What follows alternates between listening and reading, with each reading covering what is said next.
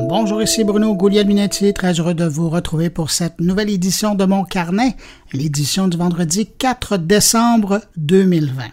Au sommaire de cette édition, ben cette semaine, c'était le lancement de la conférence AWS Reinvent 2020 qui se poursuit d'ailleurs jusqu'au 18 décembre. On va parler de l'événement en ligne et des grandes annonces du géant de l'info nuagique mondial AWS avec Régent Bourgault et on va revenir euh, notamment sur la grande panne de la semaine dernière avec lui. Le studio Ubisoft euh, Québec vient de sortir sur le marché son jeu Immortal Phoenix Rising. C'est le début d'une nouvelle franchise pour eux. On va parler de cette aventure qui a nécessité deux ans de production avec Michel Plourde de l'équipe de développement. Également au programme, ben, le contenu amené par mes collègues en commençant par Thierry Weber, qui nous propose une rencontre avec le créateur du Black Friday suisse.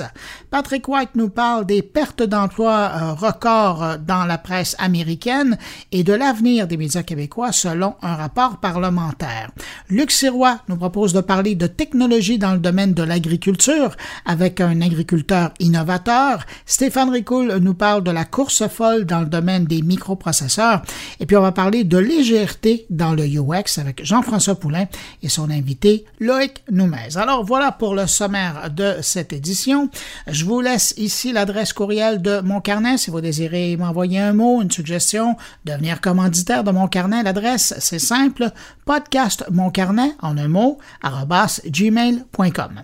Vous me permettez de prendre un instant pour saluer tout particulièrement cinq auditeurs de mon carnet qui ont laissé une trace quelque part dans l'univers de leur écoute du podcast. Cette semaine, Salutations toutes particulières à Daniel Bergeron, Serge Lemire, Sébastien Florent, Tarantino Rossi et Christian Bellala. À vous cinq, merci pour votre écoute et puis merci à vous que je n'ai pas nommé mais qui m'écoutez présentement. Merci de m'accueillir entre vos deux oreilles. Et sur ce, je vous souhaite à tous une bonne écoute.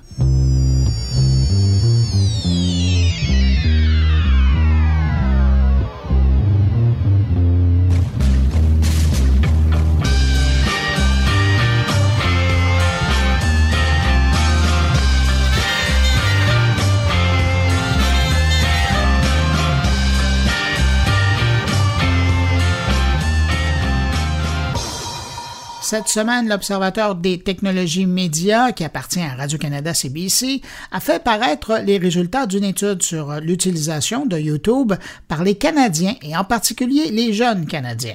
Premier fait, ben, c'est une confirmation. YouTube domine le monde de la vidéo en ligne. Maintenant, quand on regarde les tranches d'âge, on voit que certains groupes d'âge en consomment plus que d'autres. Par exemple, chez les jeunes Canadiens de 12 à 35 ans, c'est 89 des internautes qui regardent YouTube. Chez les 2 à 17 ans, c'est 82% Chez les 18 ans et plus, c'est 77% Et imaginez, chez les 65 ans et plus, c'est 62% des internautes l'utilisent. Fait intéressant chez les jeunes internautes de 2 à 17 ans, on découvre qu'ils regardent plus YouTube qu'ils ne regardent la télé traditionnelle, ça c'est pas surprenant, ou même les services en ligne comme Netflix ou Disney+. Ça, c'est plus surprenant. Je termine avec cette donnée. Chez les internautes canadiens de 18 ans et plus, près des deux tiers utilisent YouTube pour écouter de la musique, ce qui place YouTube devant tous les autres services de musique en ligne.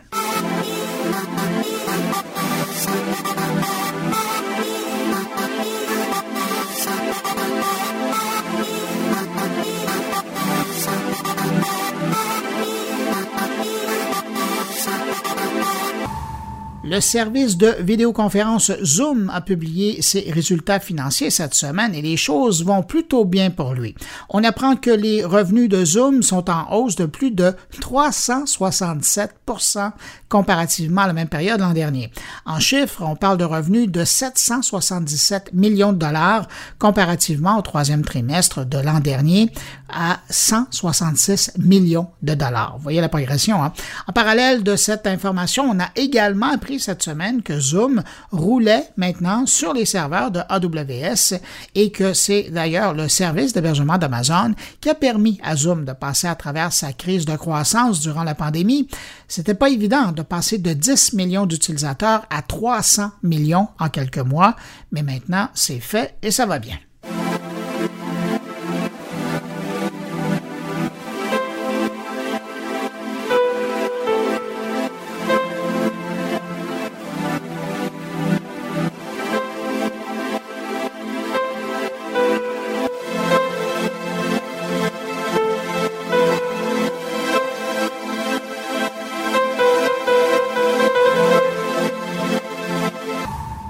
De vidéoconférence, je lisais il y a quelques jours dans le Digital Information World que l'augmentation importante de l'utilisation de la vidéoconférence qu'on a connue depuis euh, quelques mois avec la pandémie, ben, ça aurait créé une hausse de la demande dans le secteur de la chirurgie esthétique. C'est des chercheurs américains qui parlent de zoom dysmorphia pour décrire le complexe qui naîtrait chez certains utilisateurs qui ne sont pas vraiment satisfaits de leur image physique quand il se voit sur écran. De là, le recours à la chirurgie esthétique. Les chercheurs ont même remarqué dans les requêtes faites sur Google que les recherches en lien avec l'acné et la perte de cheveux seraient en hausse.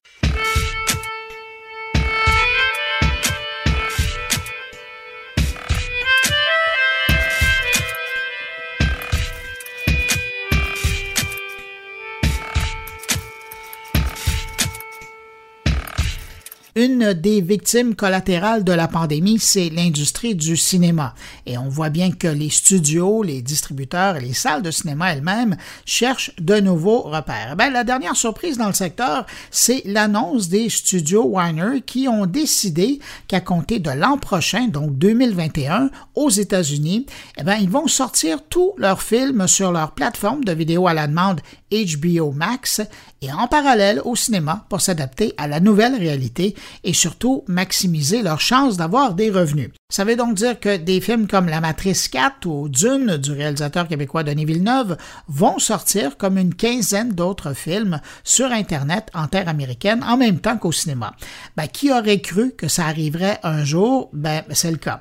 On peut seulement souhaiter que l'offre complète de HBO Max arrive bientôt chez nous. Pour le moment, seulement une partie est disponible sur le service Crave de Bell.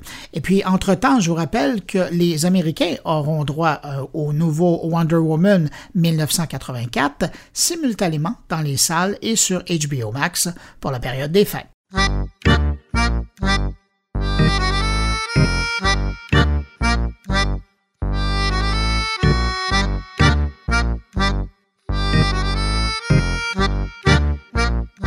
Maintenant qu'on commence à parler des opérations de vaccination de la population contre la COVID-19 dans de nombreux pays, il y a Facebook qui a annoncé cette semaine que le réseau social va supprimer les fausses informations sur les vaccins qui seront publiés sur ces plateformes, soit Facebook et Instagram.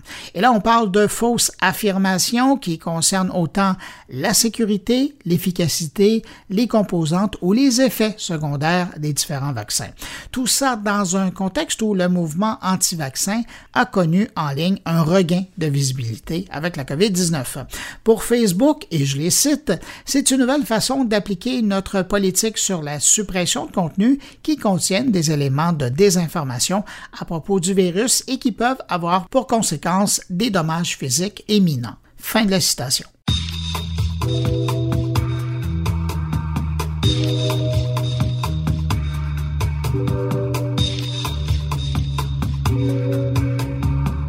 Et je termine ce retour sur l'actualité numérique de la semaine avec le chiffre 52. C'est le nombre de millions de gens qui utilisent le forum Reddit de façon quotidienne. J'en parle parce que depuis sa fondation en 2005, le webillard avait été très discret quant au nombre de gens qui utilisaient sa plateforme. Mais cette semaine, Reddit a partagé la donnée avec la rédaction du journal d'affaires Wall Street Journal. Reste à voir maintenant pourquoi ils l'ont fait. Est-ce que c'est pour mieux positionner le babillard dans une vente vente, un partenariat, ben on verra bien. Mais euh, pour en revenir aux chiffres, 52 millions de personnes qui se branchent sur la plateforme chaque jour en moyenne, c'est vraiment bien. En comparaison, pour vous donner une ordre de grandeur, 187 millions d'utilisateurs se branchent au quotidien sur Twitter. Et chez Facebook, alors là, rien à voir, on parle de 1,8 milliard d'utilisateurs actifs par jour.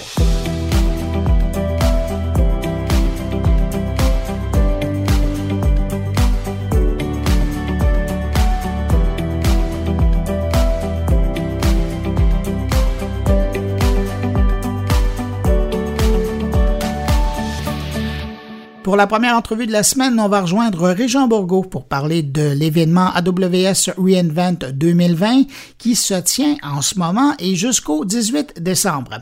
C'est l'occasion de parler de technologie infonuagique, mais également de revenir sur la panne de la semaine dernière et les grandes annonces de AWS. On joint Régent Bourgault, directeur national pour le secteur public d'Amazon Web Services Canada. Bonjour Régent Bourgault. Oui, bonjour, M. Guglielminetti. Ça va bien? Ça va bien, oui. dis donc, je, faisais des recherches dans mes archives euh, de mon carnet. La dernière fois qu'on s'est parlé, c'était en juillet passé. Il y avait quelques mois euh, derrière nous de pandémie. Là, on est rendu à neuf mois. Déjà, vous me parliez des effets de la pandémie euh, sur la vie de vos clients, de vos partenaires, la vie de l'entreprise. Aujourd'hui, comment ça va? Ben, euh, la pandémie continue, hein. on est dans la deuxième vague, donc euh, nos clients continuent à d'innover en utilisant le cloud. Euh, vous avez peut-être vu lundi soir, on a fait une grosse annonce où est-ce que Zoom a confirmé être, avoir choisi AWS comme plateforme de choix. Euh, donc, on va intégrer euh, différentes solutions avec Zoom. Puis, on les a aidés pendant la pandémie euh, de, de, mois de février jusqu'à aujourd'hui avec une croissance phénoménale. Donc, ça, c'est un exemple concret, mais on a travaillé de très proche avec les gouvernements. Un exemple concret qui a changé, c'est que la fameuse application des services frontaliers que j'avais parlé, qui s'appelle Arrive Can, est maintenant obligatoire depuis le 21 novembre. Donc, toute personne qui arrive de l'extérieur du pays par avion doit maintenant s'enregistrer jusqu'à 48 heures d'avance sur l'application ArriveCan qui a été développée par les services frontaliers qui roulent sur AWS. Écoutez, avant d'aller plus loin euh, dans l'entrevue, il faut quand même euh, faire un clin d'œil à ce qui s'est passé la semaine dernière. Il y a eu une panne majeure. C'est pour montrer comment vous êtes rendu partout dans nos vies. Euh, il y a eu une panne majeure des serveurs aux États-Unis, mais qui a affecté des clients un peu partout. J'aimerais ça qu'on revienne là-dessus rapidement. Qu'est-ce qui a été la cause de ça? Puis qu'est-ce que vous en avez retenu comme leçon? Euh, premièrement, cette, euh, la cause, c'est sur un, ça s'est passé sur une de nos régions. On en a 24 dans le monde, la région US East, qui est aux États-Unis, en Virginie. Et euh, ce qui est arrivé, c'est que le service, c'est Amazon Kinesis. Puis, en préparation du vendredi fou, puis du cyber lundi, on a décidé d'ajouter de la capacité de mémoire sur les services d'Amazon Kinesis. Puis, en faisant ça, on a commencé à observer des erreurs et les erreurs étaient dues à ce qu'on appelle une file d'instructions sur nos serveurs ou un thread en anglais qui ont commencé à être euh, défaillants. Donc, ça nous a pris quelques heures pour découvrir exactement le problème. Et lorsqu'on a euh, trouvé le problème, on a décidé d'y aller de façon proactive et redémarrer tous les serveurs, ce qui a pris euh, une bonne partie de la journée. Mais aujourd'hui, euh, en fait, à la fin de cette journée-là, les services étaient tout revenus en place et ça l'a affecté, comme je vous disais, seulement une région américaine, non le Canada. Et ce qu'on en tire comme leçon, hein, c'est que AWS grossit rapidement, puis on dit qu'il n'y a pas d'algorithme algorithme de compression pour l'expérience. Donc, lorsqu'on travaille à très, très haute densité comme ça, euh, on découvre des nouvelles choses, puis on a appris de cette leçon-là, puis euh, on travaille avec nos équipes maintenant pour plus que ça arrive, euh, une situation comme ça avec le service Kinesis, ça faisait déjà sept ans qu'il roule sur AWS. Euh, Monsieur Bourgault, si on se parle cette semaine, c'est que commence, ben, a commencé il y a quelques jours la grande rencontre euh, AWS reInvent qui porte drôlement bien euh, son nom cette année. Euh, autant au, niveau des participants que, que de l'entreprise en, en, tant que telle. Mais là, cette année, vous n'avez pas décidé de faire ça pendant quelques jours à Las Vegas, évidemment. Bon, COVID oblige. vous faites ça en virtuel, mais vous avez décidé de prendre trois semaines pour vraiment couvrir énormément de matière avec des gens un peu partout. Il y a probablement des gens d'ailleurs qui nous écoutent, qui participent. Je suis curieux de savoir, dans un contexte de, virtualité comme ça, j'entendais le grand patron d'AWS qui disait en, conférence d'ouverture que la pandémie avait poussé les entreprises à migrer leur activité sur le cloud. Vous, vous vous occupez du côté canadien. Avez-vous l'impression que c'est pas mal ça qui est arrivé? Euh, la plupart des grandes organisations maintenant euh, pas le choix et sont passées automatiquement à l'info nuagique avec, euh, avec leur infrastructure informatique?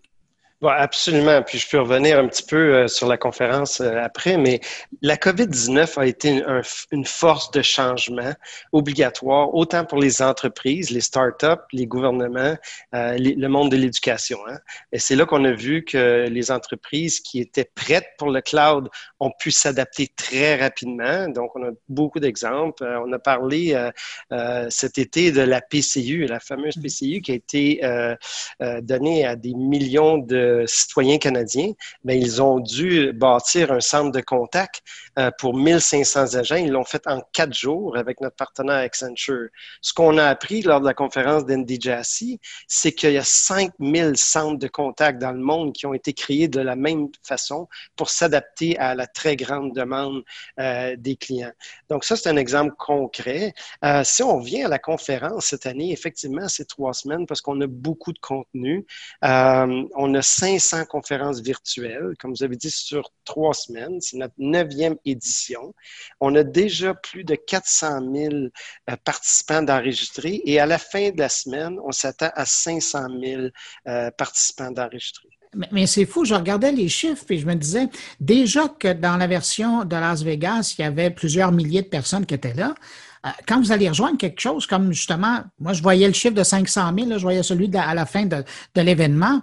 Allez-vous être capable, allez-vous avoir le goût de revenir à une version physique alors que vous allez rejoindre autant de gens et que vous pouvez aider autant de partenaires potentiels?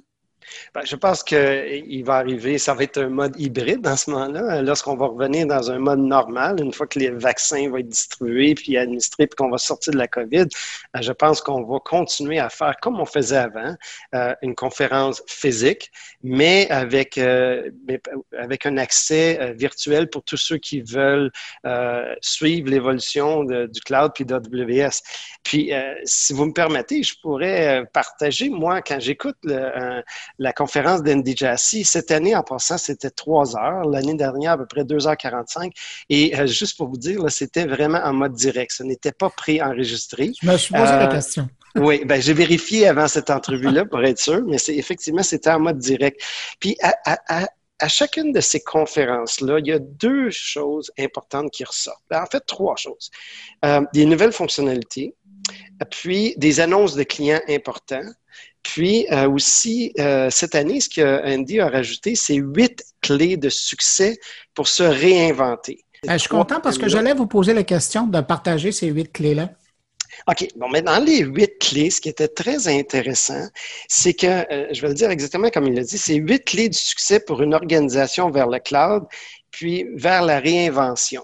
Hein, le thème de cette année, c'était Reinvent, mais se réinventer. Puis on l'a vu, hein, on a vu plus d'amélioration dans les derniers mois que dans les dernières années euh, avec la, la, euh, la, force de COVID-19 qui a accéléré le cloud.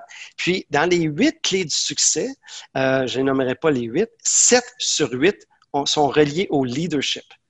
Il y en a seulement une qui est reliée à la technologie. Mm Entre autres, une des, des, des, clés du succès, c'est le désir des leaders d'inventer, de réinventer. Donc, il faut que ça vienne d'en haut. Puis, on donnait des exemples de Airbnb ou le vélo Peloton, par exemple, qui roule sur AWS et que les gens s'arrachent en ce moment euh, pendant qu'ils sont en, en, en COVID. confinement. Oui le, talent doit être assoiffé de se réinventer. Puis il donnait un exemple où est-ce qu'il avait rencontré un CIO et le CIO lui avait dit pendant une 30 minutes qu'il croyait au cloud, mais malheureusement, ça se passerait pas pendant que lui serait en charge. Et quand le, CIO a quitté, euh, le nouveau CIO est arrivé, il est arrivé avec une nouvelle méthodologie, il a migré vers le cloud, mais ils ont perdu quelques années en n'ayant pas cette vision-là. Euh, il parlait de la vitesse. C'était extrêmement important d'avoir un sens d'urgence, un sentiment d'urgence. et euh, à la fin d'avoir un but agressif qui vient de la haute direction. Puis il donnait un exemple de General Electric où est-ce que la CIO, il y a plusieurs années, avait dit, regarde, on va transférer 50 applications dans le cloud en dans 30 jours. Ils ont, ils ont, réussi 42, qui est quand même très proche de l'objectif. Ils n'étaient pas dans le cloud, mais ils ont, ils ont appris comment bâtir une infrastructure sur le cloud, les sécurités. Puis aujourd'hui, ils sont, sont très proches d'avoir complété 9000 applications vers le cloud G mondial. Si on pense des annonces clients qui m'ont donné un peu la chair de poule, il y en a quelques-uns. On a parlé de Zoom tantôt. Ah, il y a eu la compagnie Boom, donc le CEO de Boom, qui est en train de bâtir avec son organisation un avion supersonique qui va réduire la distance entre Montréal-Paris ou New York-Paris de moitié. Euh, puis, avec eux, c'est une compagnie qui est basée au Denver. On a fait la soufflerie en mode virtuel. Donc, on utilise du high performance computing, puis ils ont augmenté de six fois la productivité. Puis ce qu'ils disaient, c'est que s'ils utilisaient les méthodes traditionnelles de soufflerie avec des modèles en bois, ainsi de suite, ou différents modèles, c'est très, très difficile et ça prend du temps. Euh, L'autre compagnie qui m'a vraiment, pour moi, fasciné, c'est lorsque le CEO de la compagnie Carrier est arrivé mhm. sur euh, le stage. Puis même moi, ma réaction, c'était c'est bizarre, pourquoi le CEO de Carrier arrive là? Puis finalement, c'est d'expliquer qu'ils s'en vont avec euh, AWS pour leur futur. Ils ont expliqué quelque chose qui était assez fascinant, c'est qu'un tiers de la production de la nourriture, elle n'est pas consommée, est jetée. Et expliquer, parce que la raison de ça, c'est que il y a euh, tout ce qu'il appelle le cold chain en anglais, la chaîne de froid, puis il expliquait toutes les étapes en détail de ce qui se passe, par exemple, pour une banane qui part d'un pays de Latin America, puis qui monte vers le Canada ou les États-Unis, et toutes les étapes de réfrigération qui sont obligatoires pour que la banane reste consommable, et qu'une variation de quelques degrés ou d'humidité peut faire en sorte que la banane va arriver au, pays et ne sera pas euh, consommable. Donc, lui, qu'est-ce qu'il expliquait? C'est qu'avec AWS, on va bâtir une plateforme qui s'appelle Lynx et on va installer des sensors, donc des Internet des objets, des Internet of Things, sur les, camions, et ainsi de. Et un exemple concret, si la porte du camion, fait 40 degrés dehors et que la, caisse est euh, retirée d'un camion et qu'il faut qu'une température reste à une température très, très précise, si les portes restent ouvertes trop longtemps avec du machine learning, donc l'intelligence artificielle, et avec des sensors, on va être capable de faire une alerte et de dire, ben là, il faut fermer les portes du camion parce que là, on, risque de perdre le produit. Donc, ça, c'est des exemples concrets de produits. Euh, de, Monsieur Bourgault, je vais aller plus loin. Quand j'ai entendu la présentation du grand patron de, de l'entreprise, moi, j'ai pensé tout de suite au fameux vaccin qui, lui, dépend de la chaîne de froid. Puis je me suis dit, mais ce concept-là va probablement être adapté euh, à la livraison et au transport de ces vaccins-là un peu partout à travers la planète. Absolument. Et, euh, en fait, aussi, c'est intéressant, on a travaillé avec la compagnie Moderna aussi euh, dans toute leur expérimentation. Mais du côté euh, vaccin avec la compagnie Carrier, c'est un peu pour ça que le CEO en parlait, c'est qu'il faisait une transition entre la nourriture et l'importance, je peux imaginer, pour la compagnie de comment s'orienter maintenant pour le vaccin. Si on revient à la conférence au niveau des fonctionnalités, il y a deux grands thèmes. Puis ça, je pense que vous l'avez vu l'année passée, on a beaucoup d'outils, de nouveaux serveurs, des nouveaux instances qu'on crée pour les développeurs.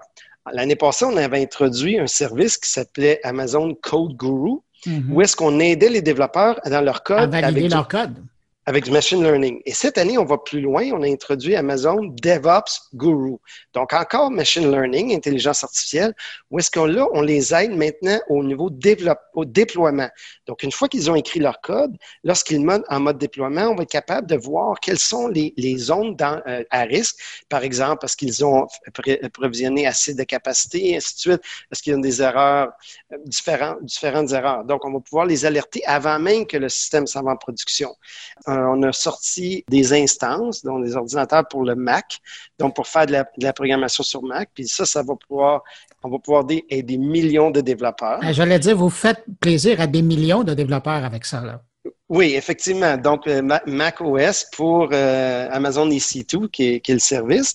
Souvent, on parle, est-ce qu'on introduit des appareils? Cette année, on a introduit un nouvel appareil qui s'appelle AWS Panorama. Et ce que ça, ça fait de façon très simple, c'est qu'on prend, par exemple, dans une manufacture, les caméras existantes, on met ce petit appareil-là et on, utilise maintenant du machine learning pour aider la, manufacture. Donc, on pourrait détecter, par exemple, des zones à risque au niveau sécurité en temps réel. On pourrait détecter des, des défectuosités sur les chaînes de montage en temps réel. Où est-ce que pour moi, ce qui me fascine lorsqu'on regarde maintenant pour un citoyen, ça change quoi dans la vie, par exemple, une conférence comme Reinvent, puis des nouvelles solutions? Cette année, on a introduit cinq nouvelles fonctionnalités au niveau des centres de contact, dont deux qui ont attiré mon attention, qui vont aider l'usager. Parce qu'on est souvent, on doit appeler des centres de contact dans différentes choses, que ce soit au gouvernement ou des entreprises privées. Un des services s'appelle Wisdom, donc ça va, euh, ça va aider l'agent lorsqu'il reçoit un appel d'un client, de, de, lui donner tout le profil du client, tout ce qui est en train de se faire, donc améliorer l'expérience client, réduire le temps pour l'agent et la communication. Et l'autre, euh, qui est un service assez intéressant qui s'appelle Real-Time Contact Lens. Ce que ça va permettre de faire, c'est d'utiliser l'apprentissage automatique et machine learning, de regarder, euh, en fait, d'écouter une conversation. Et là, si on voit que le ton montre entre un agent et un citoyen, ou tout d'un coup, les deux commencent à se parler un par-dessus l'autre. Donc, il commence à avoir un peu d'animation entre l'interlocuteur ou le client et l'agent. Bien, le superviseur pourrait recevoir immédiatement une alerte et s'interposer dans la communication puis dire, bien, est-ce que je peux vous aider, monsieur ou madame, dans votre transaction? Donc, ça, c'est une autre fonctionnalité euh, au niveau d'Amazon Connect. Puis, depuis qu'on a introduit ce service en 2017, c'est un des services qui est le, plus en croissance en ce moment euh, chez AWS. Quand même. Écoutez, euh, Régent, je vous écoutais là, puis là, on parle juste de une journée des annonces. Vous en avez trois semaines comme ça. Je ne sais pas comment vous allez euh, si vous aviez, euh, puis justement, vous le disiez tout à l'heure, parce qu'il y a beaucoup de gens qui, sont là, qui sont en ligne pour assister, mais si vous aviez, dans, il reste deux semaines à l'événement, si vous aviez un moment fort qu'il ne faut pas rater, ce serait lequel? Ben, je vous dirais que les, ça serait si vous n'avez pas écouté la, présentation d'Andy Jassy. Ah ben ça, il faut les réécouter, ça c'est évident. Exactement. Et les deux prochaines importantes et ont lieu la semaine prochaine et le 15 décembre. La semaine prochaine, pour la première fois, on va avoir une conférence juste sur l'apprentissage automatique, donc juste sur l'intelligence artificielle. Euh, donc, ça va être un, mot d'ouverture, un keynote juste là-dessus. Et la semaine d'après, ça va être avec notre CTO, notre chef technologique et de l'innovation qui va présenter d'autres nouveaux produits et d'autres nouvelles solutions. Et bien entendu, entre-temps, il y a 500 sessions différentes que les gens peuvent choisir. Ben, en tout cas, vous n'avez pas fini pendant deux semaines encore, vous êtes occupé. Et puis par la suite, vous retournez à vos clients. Régent Bourgault, directeur national pour le secteur public chez euh, AWS Canada, merci beaucoup d'avoir pris le temps comme ça de répondre à mes questions. Merci beaucoup, euh, Bruno. À la prochaine. Au revoir, à très bientôt.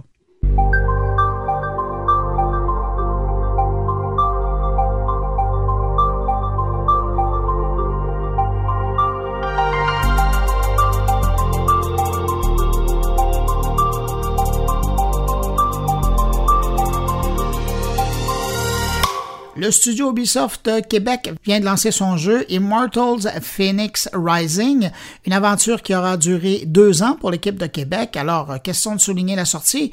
Et puis surtout pour parler de cette nouvelle franchise du studio, je me suis entretenu un peu plus tôt avec Michel Plourde, la chef d'équipe des cinématiques qu'on retrouve dans le jeu. Michel Plourde, bonjour. Salut. Ben, la première chose que je vous dis, c'est félicitations. Bien, merci, sérieux, euh, ça nous fait vraiment plaisir. On est vraiment excités aujourd'hui euh, d'avoir le lunch là, puis euh, parce que là, là, il faut quand même le dire. Hein, je vous parle, on est jeudi et pendant qu'on se parle, peut-être que vous allez disparaître parce que ça va sonner à la porte, le jeu arrive. Sûrement. Le jeu va arriver chez nous avec un livreur de Ubisoft qui vient me le livrer main en main. C'est vraiment cool. Comment on se sent deux ans après le début euh, des travaux comme ça, puis de voir l'aboutissement d'un projet comme celui-là? On se sent excité, euh, un peu fébrile, je te dirais, parce que justement, on veut avoir euh, le feedback de tous nos joueurs. C'est clair. On a un fanbase à Ubisoft, puis on veut, on veut les entendre. on veut savoir qu'est-ce qu'ils en pensent de notre petit bébé, dans le fond. Puis euh, c'est ça, je suis stressée, fébrile, euh, mais en même temps, tu sais, juste un, peu de, relief, euh, tu sais, un sentiment de relief que finalement, tu sais, c'est dans les mains de nos joueurs, fait que là, on peut rien y faire. Là, c'est vraiment à, eux autres d'expériencer le jeu comme nous autres on voulait qu'il l'aille. Est-ce qu'à quelque part aussi vous dites, vous êtes en train de penser, ben dans votre cas, vous êtes la, la, la chef de, la cinématique, fait que votre travail est, pas mal fini. Là. J'imagine qu'il y a des gens dans toute l'équipe qui se disent, OK, dans la prochaine mise à jour, on va mettre ça, on va mettre ça. Ah, mais c'est ça, c'est toujours un, un, un, travail continuel. Même, même, même si maintenant, euh, moi, j'ai want on to other things.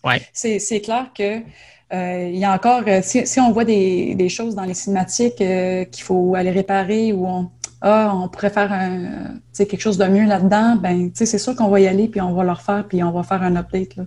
Fait que c'est toujours un, un, travail continuel quand on fait des jeux maintenant. Je vous ai entendu raconter l'histoire de ce jeu-là chez Denis Talbot cette semaine, mais si je vous laissais 30 secondes pour mettre le terrain, de ce que c'est quand vous, vous l'expliquez à quelqu'un. Comment vous présentez le jeu? Euh, c'est un peu plus difficile aussi en, français pour moi, que je l'ai tellement expliqué en anglais, puis je suis plus euh, anglophone, mais dans le fond, c'est euh, une histoire d'un titan, Typhon, qui est sorti de sa prison, qui veut avoir la revanche sur les dieux qui l'ont mis là.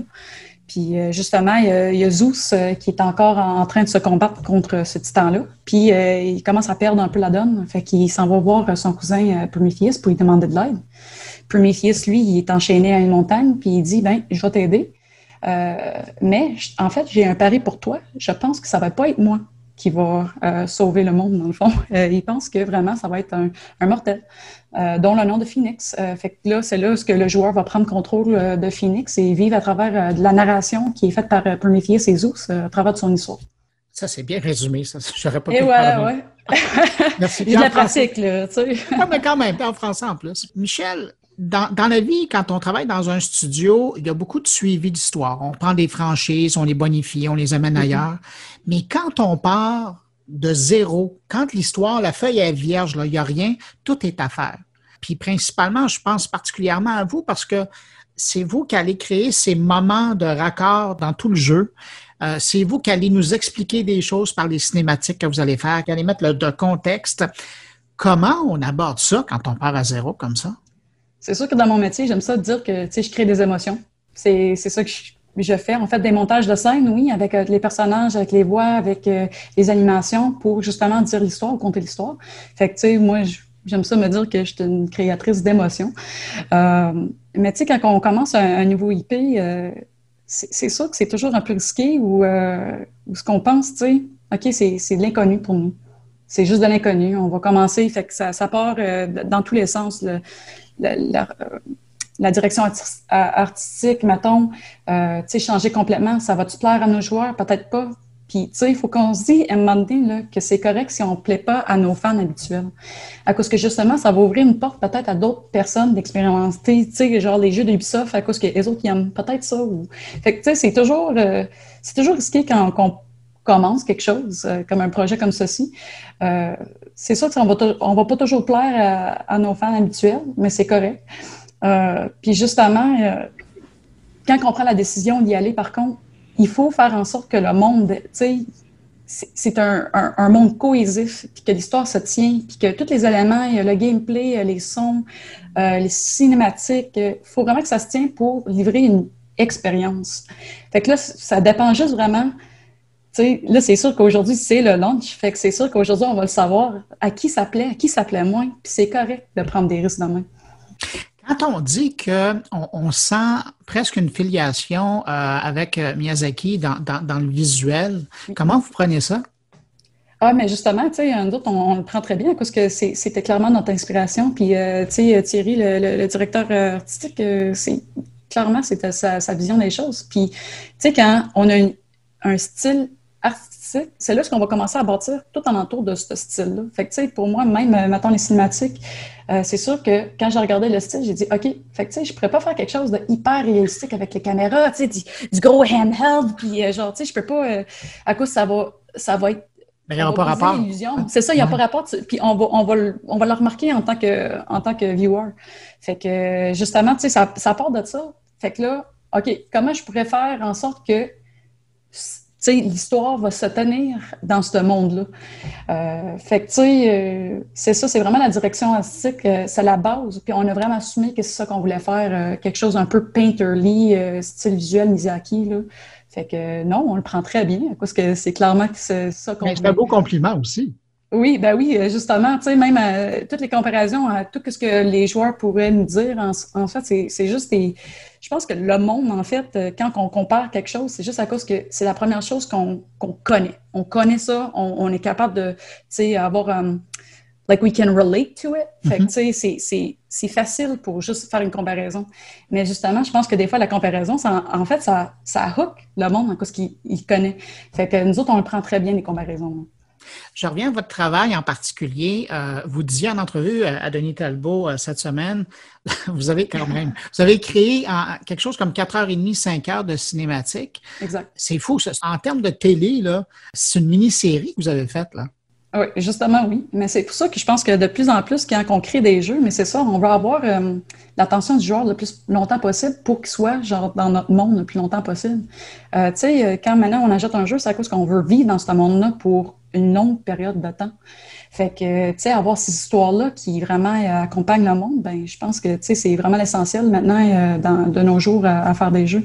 Fait que, moi, je pense que c'est vraiment un exploit qu'on a fait. Genre, tu sais, quand même 4h30 à 5h, c'est long, mais euh, ça a été, tout le long, là, ça a été vraiment un, un, fun ride, là, je pourrais dire, euh, de réécrire les histoires. Ah, des fois, elle, elle match moins avec l'histoire qu'on veut dire. OK, on va la réécrire, on va la refaire. Ah ouais, ah, pas assez drôle. Comment qu'on change ça pour que ça soit drôle? C'est quoi le punch maintenant, tu sais? Euh, fait que moi, j'ai vraiment aimé, euh, tout le deux ans que j'ai travaillé dessus, là, ça a été fantastique. En terminant, Michel, quand vous regardez vos deux ans passés sur ce projet-là, qu'est-ce que vous retenez de l'expérience? Il y, en a beaucoup. c'est sûr. C'était aussi ma première fois en tant que en position de leadership euh, pour euh, faire les, cinématiques, dans le fond. Fait que beaucoup, euh, beaucoup d'apprentissage sur le leadership, surtout à distance, qui était durant la pandémie. Fait qu'on a fait vraiment, depuis le mois de mars, on a été confinés chez nous. Fait qu'on a fait une grosse partie de notre travail à la distance. Fait que collaboration, comment que c'est important. Ça, c'est number one, c'est la, chose la plus importante. Euh, puis deuxièmement, la communication. Être très clair avec les autres, euh, euh, bien communiquer nos besoins. fait que c'est vraiment un apprentissage à comment collaborer avec les autres quand dans un temps de pandémie pour faire un jeu. Ça a été tellement un apprentissage assez fou. puis aussi, comment faire rire le monde. Fait que, tu sais, c'est quelque chose qu'on n'a pas eu la chance de faire assez souvent, je trouve, peut-être à, Ubisoft, euh, de faire une narrative aussi euh, comédique et le fun. Donc, euh, d'avoir l'opportunité de faire ça, ça a été vraiment un apprentissérieur pour nous autres, puis je pense qu'on a eu beaucoup de succès là-dedans. je reviens sur votre réponse. Il y a beaucoup de vos collègues à travers les studios qui vivent justement la, la, période de la pandémie, ça n'arrête pas le travail. Avez-vous l'impression qu'il y a des pratiques que vous avez développées en mode télétravail qui vont demeurer quand un jour on, reviendra à quelque chose qui ressemble à la, normale qu'on connaissait avant? Je pense que, euh, tu sais, ça dépend avec qui tu en parles, mais euh, c'est comme un double-edged sword un peu, fait que dans un sens, il y a le monde qui ont été le plus productif de leur vie. Parce que justement, euh, il n'y avait pas quelqu'un qui vient à ton poste, qui tape sur l'épaule. Hey, je peux te parler deux secondes? Puis tu sais, là, t'es comme, ah oui, là, tu, sors de ta zone. Puis, fait qu'il y a du monde qui ont été plus productifs dans leur, milieu euh, de maison. Euh, il y en a qui ont des enfants, fait que les autres, pour eux autres, ça a été plus compliqué à euh, de, finir, la job.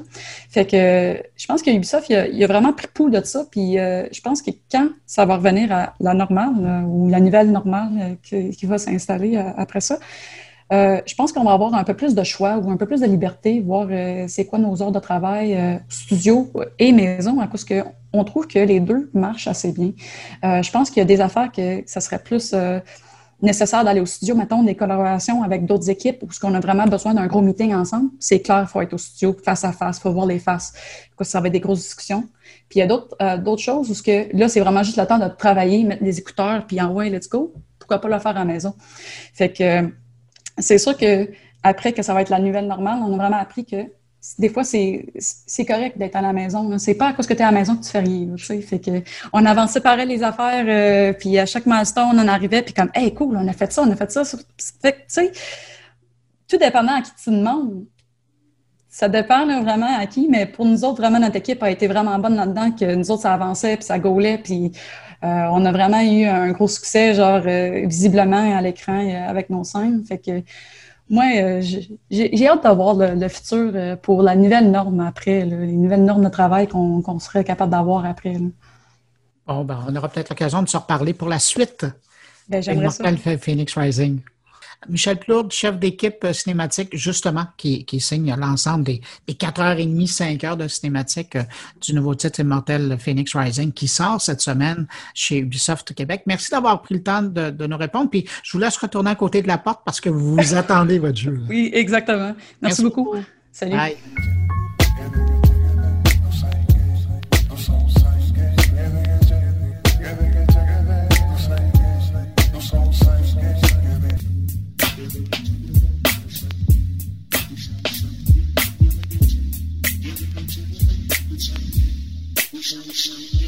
Autour maintenant de mes collaborateurs, euh, il y a une semaine, c'était le Black Friday ou Vendredi fou au Québec. Euh, il y a maintenant le Black Friday français qui est décalé de l'autre à la demande du gouvernement.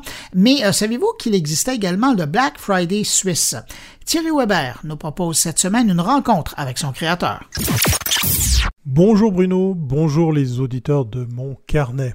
Me voici de retour pour animer une chronique qui fait elle aussi euh, mention d'un retour en arrière. Je vais vous parler du Black Friday. Mais attention, du Black Friday version suisse. On part à la rencontre de Jérôme Amaudru. C'est le fondateur de blackfriday.ch, une rencontre qui s'est faite à l'occasion d'un Comin Mag Live. Question posée par ma collègue Victoria Marchand et moi-même. Jérôme, qui es-tu et pourquoi cette idée? Euh, Moi, ça fait, euh, ça fait, un peu plus de 15 ans que je travaille dans le, digital, dans le marketing Internet. J'ai eu euh, l'occasion, donc j'ai beaucoup travaillé à Genève. J'ai travaillé dans les agences de, prod web, production Internet, conseil. J'ai travaillé du côté média performance, donc sur toute la partie trafic, acquisition, plutôt en Amérique latine. Et j'ai travaillé également pour des pure players, e-commerce. J'ai piloté le, le e-commerce de Yves Rocher au Brésil pendant, pendant un moment. Et euh, au, en termes de pure player, j'ai beaucoup travaillé pour euh, Swissquote, euh, pour une société qui s'est fait racheter par Swissquote dans les, toute la partie acquisition de, acquisition de trafic. J'ai voilà, participé à la fondation de plusieurs, euh, plusieurs sociétés, euh, toujours dans le domaine de l'internet. J'ai l'entreprise dans le sang.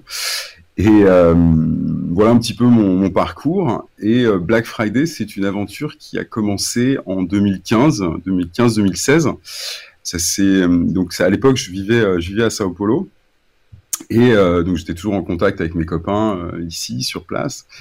Et le, Brésil étant un marché très très très gros, hein, il y a beaucoup beaucoup de monde qui sont très proches des États-Unis j'ai pu avoir quelques, enfin j'ai vu un petit peu comment ça se passait là-bas et on s'est inspiré euh, de, modèles qui, cartonnaient euh, là-bas. Et puis en regardant un petit peu en Suisse, on se dit bah, le mouvement est arrivé un petit peu avec un, décalage en Europe de manière générale. Et à ce moment-là, on a lancé un petit blog sur la thématique. Hein, ça s'appelait Suisse.Black Friday à l'époque.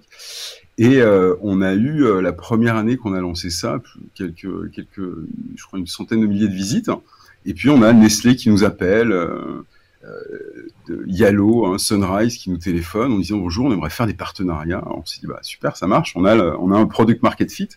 Et, euh, et puis bah, d'année en année, voilà, c'était un side business finalement au début, puis on l'a fait évoluer petit à petit pour euh, l'année dernière, on a fait un million de visites sur euh, sur le mois de le mois de novembre, hein, visite en Suisse, euh, et on génère à peu près entre 4 et 5 millions de chiffres d'affaires sur les sites de nos partenaires sur une période d'une semaine. Alors dis-nous, quand tu décides de monter cette cette cette plateforme, ce terme Black Friday, il est libre de droit ou peut-être explique pour les gens qui savent pas pour d'où vient ce Black Friday quel est l'historique Et puis après, ça appartient à qui ce terme? À l'origine, c'est un, c'est une fête commerciale qui est, née aux États-Unis, euh, qui a, euh, dans les années 20, hein, c'était euh, des, grands commerçants américains qui ont lancé ça.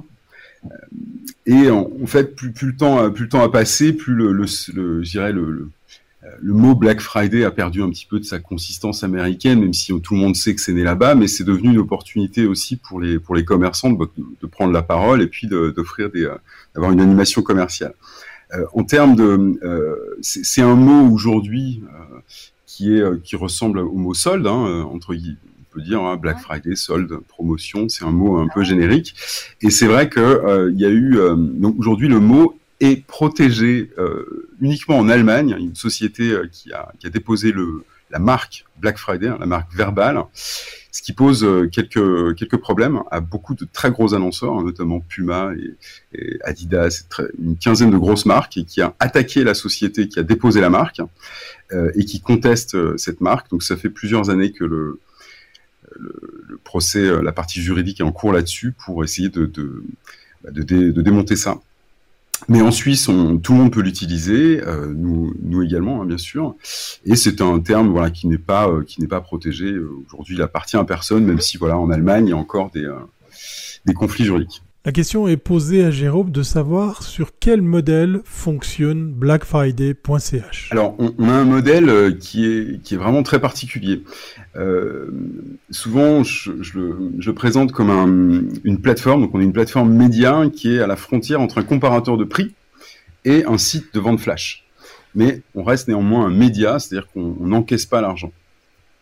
On ne, vend pas de produits. Euh, on, a un modèle très particulier parce que on, travaille avec, euh, on, référence environ euh, entre 200 et 300 euh, marques et distributeurs sur notre plateforme. Et le, dispositif, il est très délicat puisque bah, on doit onboarder, c'est-à-dire collecter les informations promotionnelles de tous ces shops, de la plupart en tout cas, et tous doivent être affichés pendant une semaine dans l'année.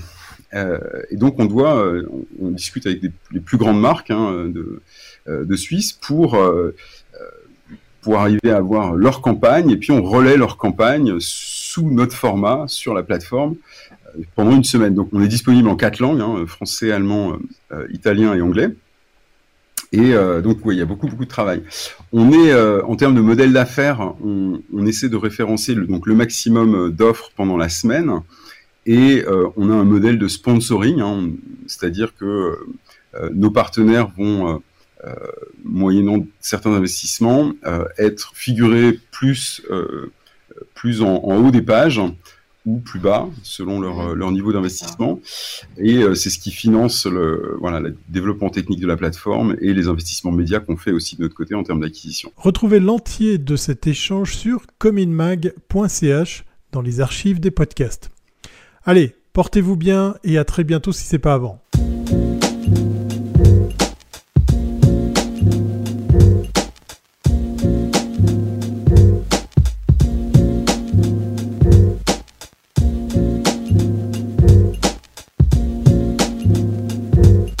Patrick nous parle des pertes d'emplois records dans la presse américaine et de l'avenir des médias québécois selon un rapport parlementaire. Alors bonjour, cette semaine je vous parle de deux informations importantes, les pertes d'emplois dans le secteur des médias aux États-Unis depuis le début de la pandémie et également le rapport parlementaire québécois sur l'avenir des médias. Alors, les États-Unis, évidemment, on a eu des chiffres très, très importants cette semaine. Près de 30 000 emplois perdus dans le secteur du journalisme et des médias.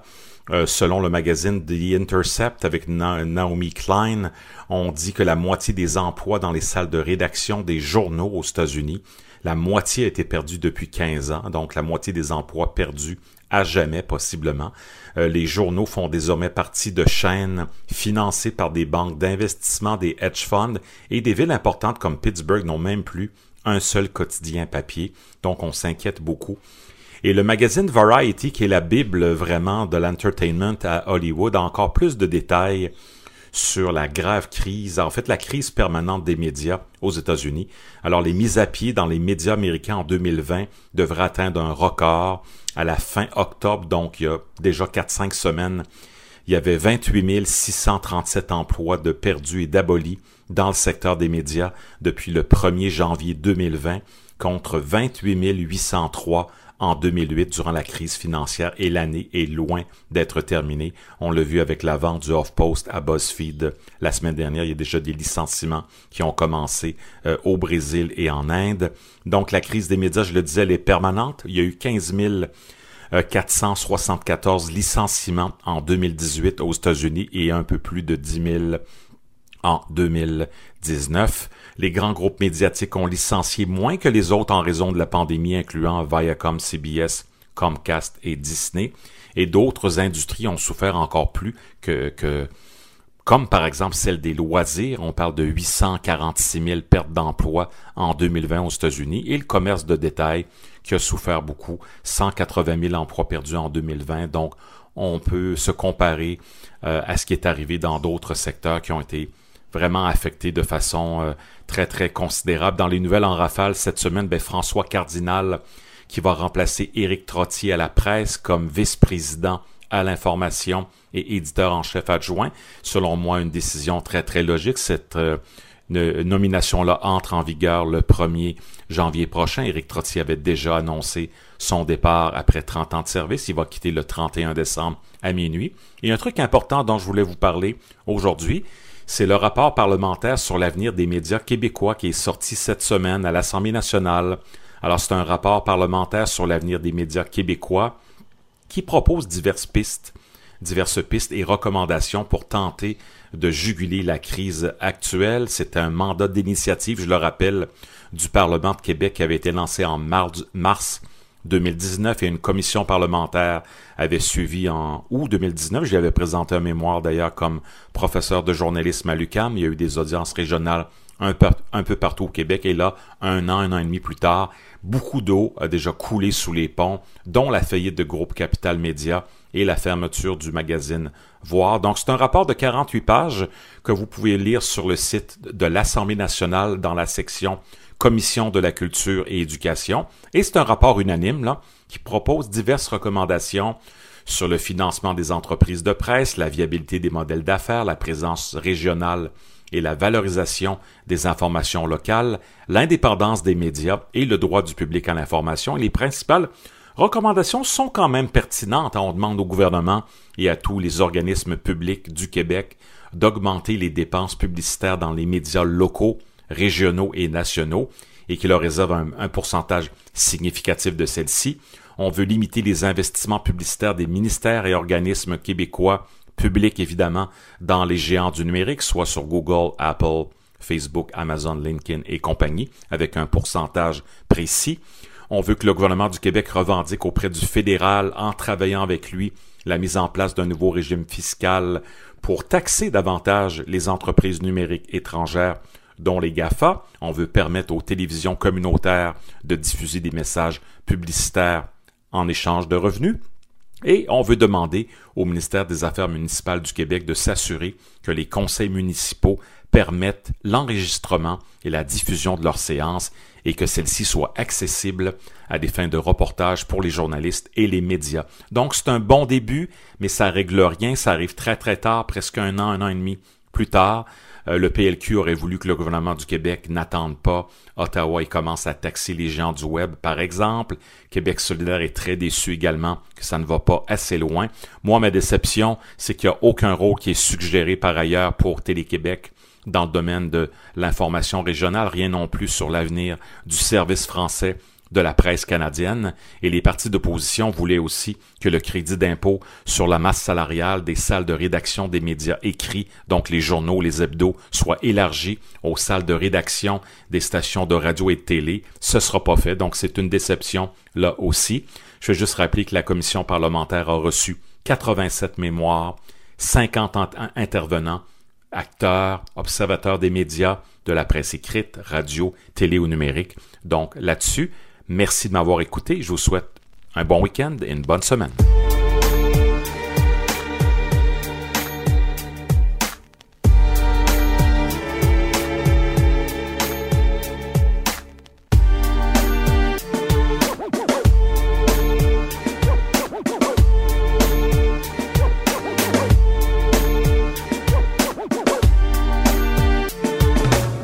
Sirois nous parle cette semaine de technologie dans le domaine de l'agriculture avec un agriculteur innovateur lui-même, Sébastien Anger. Une entrevue qui a été faite tout de suite après l'événement de maillage chercheur PME Speed Dating Agritech organisé par Prompt et le CRIBIC. Aujourd'hui, on, regarde comment les technologies changent le monde de l'agriculture et aujourd'hui, ça devient la norme d'avoir des outils, euh, des outils puissants numériques euh, des outils d'automatisation pour prendre les bonnes décisions, euh, maximiser la productivité euh, dans le domaine agricole, maximiser aussi la distribution et tout ça. Sébastien Anger, qui es-tu? En fait, je, Sébastien Anger, je suis agriculteur. Euh, bachelier en agronomie aussi également. J'ai à peu près une quinzaine d'années, comme une vingtaine d'années d'expérience en agriculture. Puis je suis propriétaire d'une ferme dans le coin de Nicolette. Je fais du porc bio. Et également, je suis un designer de la biodiversité dans l'espace. Je suis un artiste qui pousse à développer des techniques culturelles un peu d'avant-garde avec beaucoup, beaucoup de, biodiversité, de couverts végétaux. Aujourd'hui, ben, on, se parle de technologie, fait que tu es euh, aussi un, artiste de la technologie pour arriver à ces fins-là, si je comprends bien. Ben, en fait, je vois le potentiel des technologies pour venir m'appuyer dans mon rôle d'agriculteur. Sébastien, toi, comment tu vois ça, toi, Sébastien, le numérique dans l'agriculture? Moi, je pense que l'aspect numérique va donner, avec l'acture régénérative, va être un outil puissant de les monitorer en temps réel des données pour aider les agriculteurs dans la prise de risque que les agriculteurs ont, pour trouver les meilleurs designs, trouver les, faire les interventions au bon moment, les meilleures interventions au bon moment, pour mieux planifier, parce que les problèmes, ils se règlent toujours l'année d'avant. L'agriculture, c'est toujours comme ça, on marche avec du vivant, la notion de planification, de prédiction. Puis aussi, un agriculteur, là, sa job, c'est du design de la biodiversité dans l'espace, mais c'est aussi d'être en relation avec le consommateur. Et l'aspect numérique va être permettre de bâtir une histoire, de mettre cette histoire-là en relation avec le consommateur pour mieux vendre son produit, mieux vendre son histoire. Ah c'est vraiment les deux côtés importants. Puis sur le premier, là, concrètement, pour les gens qui ne savent pas exactement comment ça se passe, quel genre de décisions euh, doivent être prises, quel genre d'outils euh, euh, sont utilisés pour ça? Bon, si je vais dans le concret, je travaille sur un startup où on veut valoriser les couverts végétaux. Les couverts végétaux, c'est des plantes qu'on met pour nourrir le sol, qui ont un rôle de, protection du sol, amélioration de la santé des sols. D'être capable de monitorer en temps réel la valeur d'un couvert végétal va te permettre justement, si on connaît la valeur du couvert végétal, ça va nous permettre de dire, ben, l'année prochaine, ben là, sur ce couvert-là, il m'a apporté tant d'azote, tant de phosphore, tant de, de potasse. Je vais être capable de réduire de X montant de potasse, X montant d'azote l'année prochaine, dont une meilleure euh, optimisation des intrants que je vais utiliser, d'être plus efficace, puis d'être capable de mieux mesurer. Parce que ne pas mettre de pesticides, il faut, vraiment mieux planifier, puis d'être capable de prendre les meilleures décisions. Parce que des fois, c'est quoi la, meilleure? Parce que chaque sol est différent, chaque sol a ses enjeux, de, ses, problématiques, puis d'être capable de mettre les meilleurs couverts, mettre la meilleure régie, le meilleur design culturel, c'est important. Oui, puis les outils que vous utilisez, euh, c'est euh, des logiciels, des systèmes spécialisés, ça, ressemble à quoi? Bien, actuellement, moi, je en, ce moment, j'ai des systèmes de guidage sur mes tracteurs pour bien, bien positionner mon design culturel. On va dire ça, c'est la première étape. Là, Mais comme agriculteur, moi, j'aimerais savoir des outils pour monitorer toute le lot, toute l'eau hein, euh, en temps réel, parce que l'eau a vraiment un gros impact. Euh, moi, je pense qu'on va prendre des caméras pour pouvoir lire les différentes données de la biodiversité la journée qu'on va être capable de cartographier de la biodiversité en temps réel dans nos cultures, ça va être un outil fort puissant. Ben oui, on voit, puis on a vu dans la conférence, M. Deschamps pitcher, c'est l'entreprise de drones en agriculture avec des capteurs sur les drones, j'imagine, pour justement être capable de cartographier ce genre d'informations-là dans l'espace. Et toute la carbone aussi. le, gros potentiel que les agriculteurs ont en ce moment, c'est qu'ils ont la capacité de séquestrer du carbone dans les sols. Puis il y a des producteurs qui le font plus que d'autres. Puis ça, c'est intéressant. puis la journée qu'on va être capable de monitorer en temps, en temps réel les agriculteurs qui le font plus que d'autres, on va être capable d'être en relation avec des agriculteurs. Ben, Là, on pourrait voir par des cartes et par des outils lesquels champs euh, captent plus de gaz carbonique et de carbone. plus tu travailles ton sol, plus tu libères du carbone, moins tu travailles ton sol, moins, plus tu as le potentiel de séquestrer du carbone et plus tu mets des couverts végétaux dans ton système, plus tu augmentes ta séquestration de carbone. si on va venir monitorer l'agriculteur dans son travail de sol, plus ses actions de biodiversité de couverts végétaux, on va être capable de dire, ben, tu vas pouvoir recevoir un chèque X montant de dollars pour ton rôle de séquestration de carbone. Wow, wow, wow. Et là, le deuxième aspect que tu mentionnais, Sébastien, c'était le lien vers le marché, vers le consommateur. Puis ça, les agriculteurs eux-mêmes peuvent euh, s'équiper en numérique pour être plus performants de ce côté-là? Ben, je pense que c'est là, on est vraiment dans le futur, hein, on ne sait pas dans le réel, mais je pense que, si on prend exemple sur la certification bio, la certification bio, c'est une relation de confiance qu'on a avec le consommateur, mais qui est basée sur un processus. qu'on n'a pas mis ici, qu'on n'a pas mis ça. Moi, je pense que les aspects numériques vont venir appuyer un aspect quantitatif basé sur un résultat réel dans cette mise en relation avec le consommateur. La journée qu'on va être capable de, mettre ça en relation avec le consommateur, puis que l'agriculteur, ben, le, consommateur, il scanne le produit, puis capable de voir l'histoire qui s'est faite derrière, puis amener des données quantitatives de réels résultats sur la durabilité, exemple, là, ça, ça va être puissant en tabarouette. Puis là, les agriculteurs vont. En tout cas, moi, je pense que ça va être. Ça va tout se faire en même temps, à mon ben avis. oui, la demande, on, l'entend, on, le voit, puis la demande sur euh, l'origine des aliments, sur euh, l'éco-responsabilité de, de, sa, production, et aussi le, désir d'acheter Québec. Hein? Ce genre de traçabilité numérique-là dont tu parles. Exact, parce que les consommateurs, ils veulent acheter de la confiance. Puis il n'y a pas plus puissant qu'une histoire pour donner de la confiance. Quand est-ce, Sébastien, est-ce que ce monde-là qu'on décrit justement de senseurs caméras sur les tracteurs, sur euh, des images satellites, est-ce que c'est euh, répandu aujourd'hui? Sinon, quand est-ce que ça va devenir la norme en agriculture au Québec? Quand on va le créer. Sébastien Anger, merci beaucoup. Fantastique.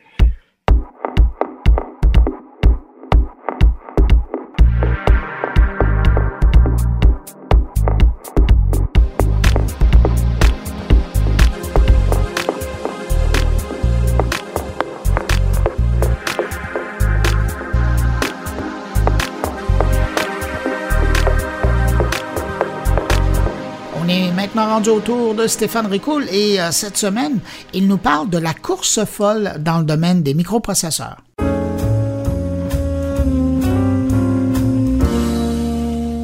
Cinq ans après que le magazine Wired ait annoncé la mort de la loi de Moore, qui pour mémoire prévoit qu'à chaque deux ans le nombre de transistors sur un microprocesseur double, AMD en sort un avec 39,5 milliards de transistors en 7 nanomètres de gravure.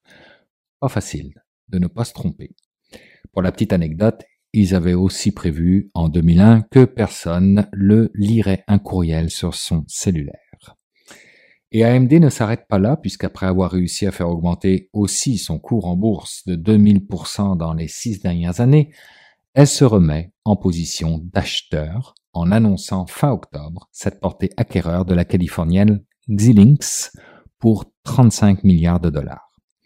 Cette acquisition n'est pas anodine puisqu'elle vise le marché des serveurs informatiques utilisés par les entreprises dont le cœur de métier n'est ni plus ni moins l'intelligence artificielle. Certainement très stratégique.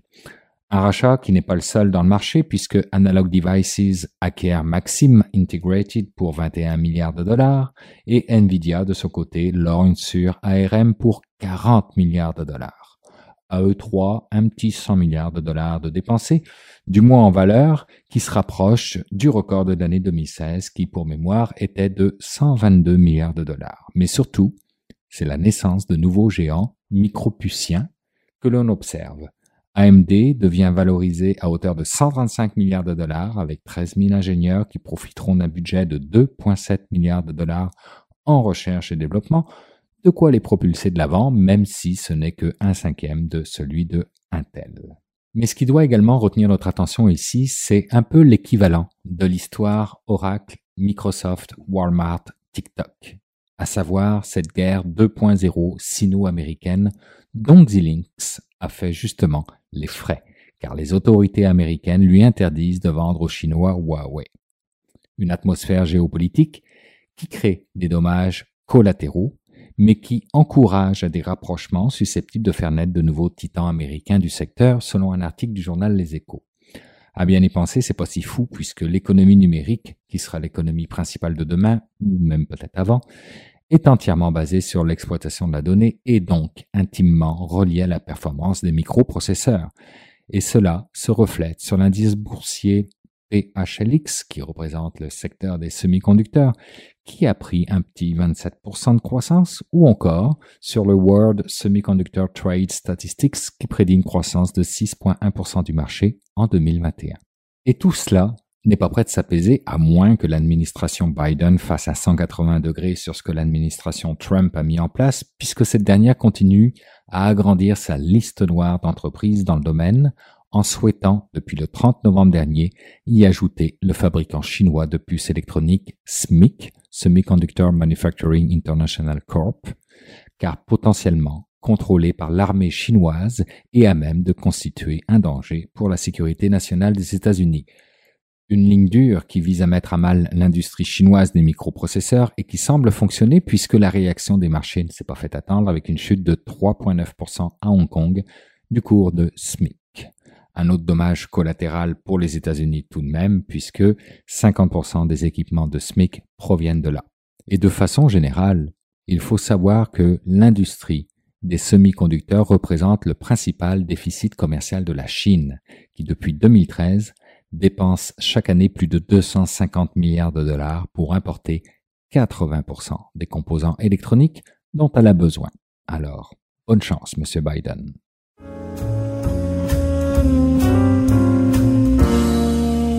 C'est maintenant le temps d'aller rejoindre mon ami Jean-François Poulain pour parler de UX. Salut Jean-François. Bonjour Bruno. Jean-François, aujourd'hui, on parle d'agilité dans le UX. Oui, d'agilité. Puis pour tous ceux qui travaillent dans le domaine, c'est un mot qui revient souvent. Puis j'ai toujours trouvé un peu confondant ce mot-là parce qu'on parle d'agilité, donc il faut être agile. Mais des fois, on sent qu'on ne l'est pas vraiment. On est un peu rigide. On parle des départements d'IT, puis on est pris dans certaines méthodologies. Donc, moi, j'ai des expériences avec l'agilité qui sont un peu dans, la rigidité plus que dans l'agilité. Puis j'ai eu des résistances, puis on, tu sais, on a eu plusieurs invités dans les derniers mois qui nous ont parlé d'agilité, dont un monsieur en France qui nous en parlait en nous disant que c'est quelque chose qui pouvait être appliqué à tous les départements dans une entreprise. Tu il n'y a que du bon dans le fait de penser que je vais créer une hypothèse, je vais la tester, je vais la produire un petit peu, la tester, puis aller d'une façon, façon itérative comme ça, c'est que du bon hein, dans le design, dans le ah, marketing. D'avoir de la flexibilité dans la réflexion, c'est important.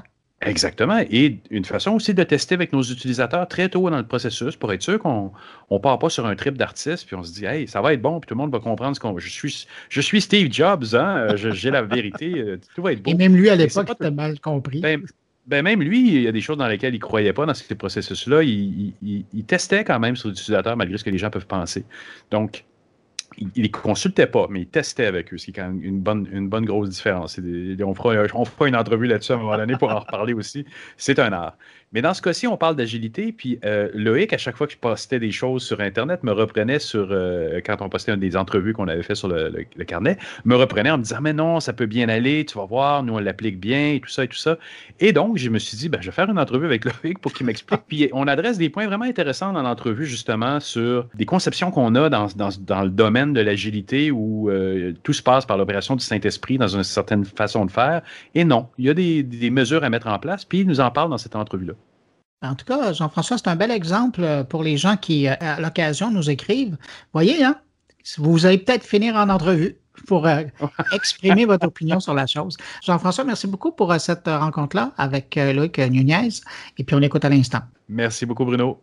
Salut, et à la semaine prochaine. Bye. Loïc, dis-moi pourquoi l'agilité se relie avec le UX. Parce que tu sais que moi, je suis un grand sceptique. Ça fait plusieurs émissions que je fais sur le sujet. On réussit partiellement à me convaincre, mais à chaque fois que je poste l'audio sur LinkedIn et autres, tu tu me dis non, JF, je pourrais te convaincre, on va se parler. Il y a un lien à faire entre les deux. Donc, toi, dans ta pratique, tu es arrivé à, faire quoi? Dis-moi ça. Écoute, Jeff, euh, déjà, ce que je vais te raconter, ça engage moi et pas mon employeur euh, déjà. Évidemment. Euh, mais en fait, je suis un passionné donc, du UX et de l'agilité depuis plus de dix ans. Et je me rends compte en fait que ces deux approches, UX et agilité, un état d'esprit qui se ressemble beaucoup. On essaie de s'améliorer en continu, de comprendre à qui on s'adresse, d'apporter un maximum de valeur à notre utilisateur cible. Et si je me trompe, JF, pour toi, c'est ta cœur de mettre l'utilisateur au centre euh, de toute ta démarche, mais l'agilité aussi. Euh, alors, quand j'ai vu ça, quand j'ai enfin compris ça euh, du cœur de l'agilité, en tant que moi UX, je me dis, bah, faut vraiment qu'on réussisse à marier ces deux approches-là. Et c'est ce que je fais depuis dix ans et ça marche super bien maintenant. Mais moi, moi ce qui m'inquiète là-dedans, puis je l'ai vu souvent dans la pratique, c'est qu'on n'arrive pas à, bien le métaboliser. On dirait que l'agilité, c'est un truc beaucoup utilisé par des équipes de programmation. Pour l'instant, c'est le joujou des programmeurs. Quand, en tant qu'UX, on essaie de s'intégrer puis d'essayer de les convaincre qu'il est bon de garder l'utilisateur au centre de la démarche, c'est pas complètement évident. Comment toi, tu y arrives? Euh, j'ai vécu aussi pas mal ces choses-là. J'étais, je faisais partie de, de ceux au début je parle de 2008-2010, qui ne croyaient pas du tout au mariage possible entre UX ah et agilité. Vraiment, là, j'ai dit non, non, on va tout faire d'abord ce qu'on a besoin de faire en UX. Puis après, euh, nos amis dev, on vous donne ça, puis amusez-vous à faire l'agilité. J'étais comme ça, plus du tout comme ça aujourd'hui. Puis, en fait, depuis quelques années, la question que euh, je me suis posée, c'était euh, comment mettre en place une démarche UX bout en bout et en même temps s'inscrire parfaitement dans un cycle de développement agile. Puis je me suis rendu compte qu'il y avait plusieurs approches qui, qui existaient déjà. Tu sais, en UX, une approche super connue qui était euh, la conception centrée utilisateur classique, là, avec euh, l'exploration, l'analyse, la conceptualisation, l'évaluation, la réalisation, avec certaines boucles déjà à l'intérieur du schéma. Euh, ça, ça marche bien en démarche UX classique.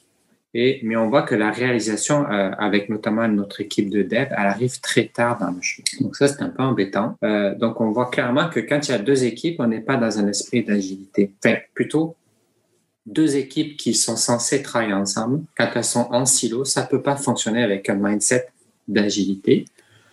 Euh, et donc l'idée, c'était de voir comment on pourrait faire un seul carnet de produits, donc un backlog en bon français, où l'équipe, elle apprend, elle développe, elle teste et elle livre ensemble et en continu. C'est ça l'objectif. Alors, il y a des moments, par exemple, en agilité, le, plus souvent, on va utiliser euh, la méthode Scrum, où euh, un des artefacts de la méthode Scrum, c'est qu'on va fonctionner en mode sprint. Donc, l'équipe, pendant deux à trois semaines, elle va foncer, elle va livrer quelque chose. Ouais. C'est ça, c'est un sprint. Elle se commet sur, OK, ben, dans, pendant deux ou trois semaines, dans deux ou trois semaines, on va être capable de livrer ça et ça. Donc là, ils foncent, puis dans trois semaines, en général, ils livrent tout ce qu'ils avaient prévu ou une partie. Et pour ceux qui ne connaissent pas ça, pour ceux qui connaissent pas ça, qui nous écoutent, donc quand, donc quand ils font un sprint de trois semaines, parfois c'est quatre, même peut-être des fois plus long aussi, mais le plus court est quand même plus recommandé. Et là, ils se concentrent là-dessus. On peut plus les déranger avec des nouveaux développements. Ils se concentrent à développer ça. Puis ils le font pendant trois semaines. Exactement. Mais là, l'idée, c'est que ce soit pas juste deux, trois, quatre semaines de développement pur. Euh, l'idée, c'est qu'à l'intérieur de cette équipe-là, il y a les UX qui sont avec les devs. Donc, les livrables, si on peut appeler ça comme ça, il y a des livrables UX et de développement qui se font en même temps. Donc, quand une équipe de, une équipe Scrum euh, commence un sprint, tout doit être prêt pour sprinter. C'est plus le moment de se poser des questions. Qu'est-ce qu'on fait? Et pour ça, ben, c'est sûr qu'il y a tout un tas de travaux à faire incluant les travaux UX. Et ça ne veut pas dire qu'il faut faire six mois de travaux UX non, tout seul. Non, plus. Ça, c'est contre-productif aussi. Là. Donc, il y a vraiment un, un, sweet spot, un, un, bel, un, bel, équilibre à trouver. Puis ça, c'est propre à chaque équipe, dans le temps nécessaire et les efforts nécessaires pour l'équipe UX et autres euh, experts, comme marketing, par exemple, à, à, pour que pour préparer assez de contenu et de description de fonctionnalités pour que les devs puissent commencer le premier jour du sprint. Psychologiquement, les devs, justement, se sentent beaucoup plus proches des UX. Ouais. Et les UX sont tendance à impliquer les devs aussi. Parce que j'en ai vu, il faut le dire aussi, j'ai vu beaucoup de UX, euh, entre guillemets, aimer travailler dans leur coin.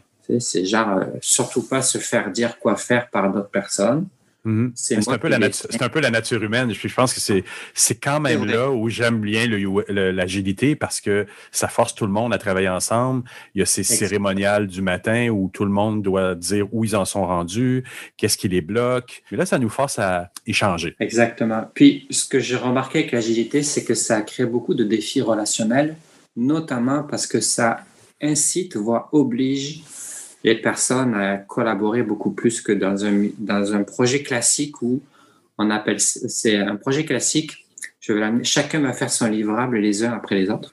Et donc, il y a beaucoup moins besoin d'être en relation les uns avec les autres. Tu as, un expert qui fait son livrable, ensuite il passe la balle à un autre et ainsi de suite jusqu'à ce que le produit soit en ligne. En agilité, ben, toutes les deux à trois semaines, on livre un morceau d'une fonctionnalité, mais ce morceau, il est complet, fonctionnel et pour que ce morceau fonctionne, il faut que l'ensemble des experts aient collaboré sur ce morceau. C'est plus comme avant où on attend peut-être six mois, un an pour que le produit au complet soit livré d'un seul coup en, production. Et c'est ça que l'agilité amène euh, comme un gros changement. Mais c'est pas l'agilité qui a inventé ça, c'est plutôt euh, ce qu'on appellerait un développement itératif qui amène cet état d'esprit. Donc qu'on soit en agilité ou pas, dès qu'on veut créer un produit par itération, c'est-à-dire on crée un premier morceau, une autre brique, une autre brique, une autre brique, jusqu'à ce que le produit soit terminé. Mais on peut en mettre dans les mains des clients en fait le produit bien avant qu'il soit terminé c'est ça qui change beaucoup la donne. Ben, c'est ça. Et moi, ce que j'aime beaucoup avec ça, c'est donc, dans un certain sens, ça amène beaucoup de défis de relationnels, comme je le disais. Mais ce que j'aime beaucoup, pour les UX notamment, c'est que au lieu d'attendre six mois ou un an, croiser les doigts pour, pour dire bon ben j'espère que le produit va marcher, ben en fait très, comme tu vas beaucoup plus vite en, en production, donc c'est-à-dire un produit euh, partiel mais disponible et utilisable pour les utilisateurs, ben, tu peux avoir des feedbacks beaucoup plus rapidement qu'avant. Des feedbacks sur des vrais usages. Je ne parle pas juste de feedback via un test utilisateur qui est très intéressant. Un test utilisateur, c'est par exemple, euh, je vais mettre un morceau de prototype. On teste un, morceau de la fonctionnalité ou même la fonctionnalité au complet pendant 30 minutes à 60 minutes. On a des retours utilisateurs.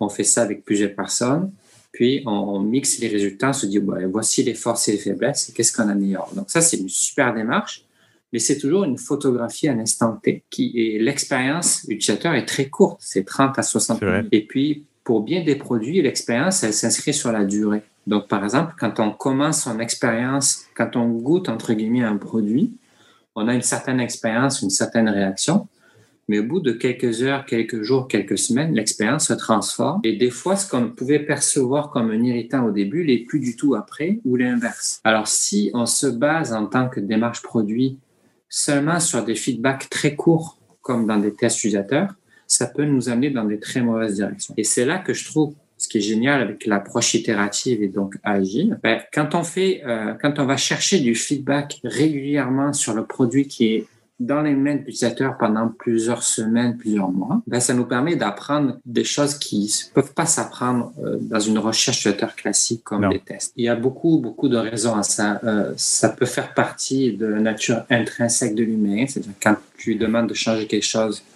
qui a commencé à fonctionner, bon, c'est difficile, mais tu peux aussi regarder toutes sortes de pressions autour de l'équipe. Tu sais, tu l'as dit, là, dans trois mois, on livre ça. Mais si effectivement l'équipe doit terminer son développement dans trois mois, même avec des cycles de deux à trois semaines, les fameux sprints, mais qu'il y a vraiment une date d'échange de trois mois, ben ça, ça crée un stress pour l'équipe. Si toi, au bout de deux, de deux mois sur trois, tu dis à l'équipe, bon, ben finalement, on va rajouter tel morceau, on enlève tel morceau, et que ça change, par exemple, sa structure technologique, et que l'équipe, elle sait qu'il lui reste un seul mois pour finir, ben, tu imagines le stress. Alors, c'est sûr qu'elle va freiner de toutes ses forces. Donc, le problème n'est pas l'agilité, le problème va être la date du livrable.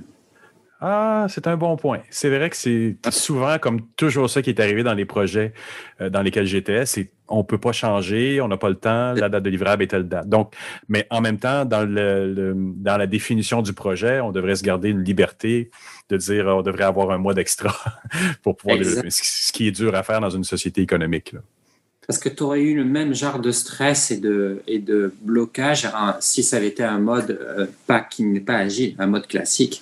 Si l'équipe a trois mois de développement, chacun fait son morceau, mais toi, au bout du deuxième mois, tu dis Ah, ben le morceau que j'avais fait il y, a, il y a trois semaines, ben finalement, il est plus bon, je, je, le change. Ils vont te dire Ben non, c'est pas possible. Et ça, ça prend, tu vois, j'ai envie de te parler d'un quelque chose que j'ai présenté il n'y a pas très longtemps, puis ça s'appelle euh, la route UX et agile. Mm-hmm. Mhm. C'est bien beau de dire aux UX et aux agilistes de ouais, il faut travailler ensemble, mais ça s'apprend. Euh, et puis on peut industrialiser cette façon de travailler là. Donc il y a le il y a l'apprentissage, l'état d'esprit, mais aussi la pratique. Et d'ailleurs, moi, à l'interne, dans mon entreprise, on a essayé des choses et on est venu à créer quelque chose qui s'appelle la route UX et Agile. On a tout un cycle de développement. Dans l'intérieur de ce cycle, en fait, on a des, des étapes à franchir, on a des livrables à produire, pour chacun de ces livrables, il y a des besoins à soutenir. Et ces besoins-là, exemple, c'est euh, comprendre qui sont nos utilisateurs cibles, leurs besoins, irritants, enjeux, etc. Et pour chacun de ces besoins, on a un jeu de cartes d'activité UX qui est tiré d'ailleurs du livre de notre amie commune Karine Lallemand, mm-hmm. permet en fait euh, à l'équipe au complet, pas juste les UX, de comprendre cette démarche UX à l'intérieur d'une démarche produit et euh, concrètement de l'appliquer. Donc, on peut le voir même comme une science. En fait. C'est vraiment pas euh, on s'assoit sur un coin de table, on se dit bon ben comment on peut faire du UX en agile? Ça s'apprend. Donc il y a vraiment un cycle de produits. Et ce, ce, ce, que j'ai développé là avec mes collègues, ben en fait nous on le forme à l'interne même à l'externe aussi. Puis euh, on apprend à une équipe complète, donc UX et Dev, à réaliser qu'on peut faire du bon UX en agile, qu'il y a un cycle de développement qui permet d'intégrer correctement le UX à l'agilité. Et en plus, ça montre que c'est pas une personne dans l'équipe qui doit faire ça, c'est-à-dire la personne qui a le titre UX, mais c'est toute l'équipe, incluant nos amis dev. Et ça marche très bien. Loïc, j'aimerais te remercier beaucoup pour cette entrevue. Merci, Jeff.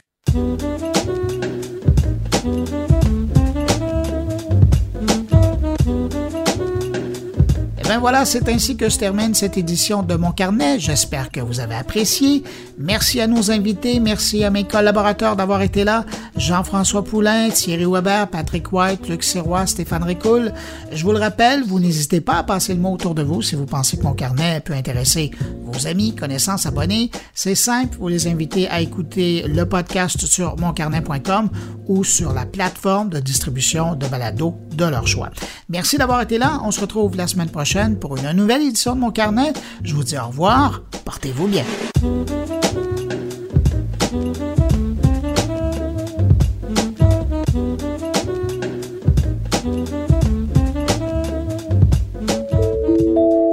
Une production goulielminetti.com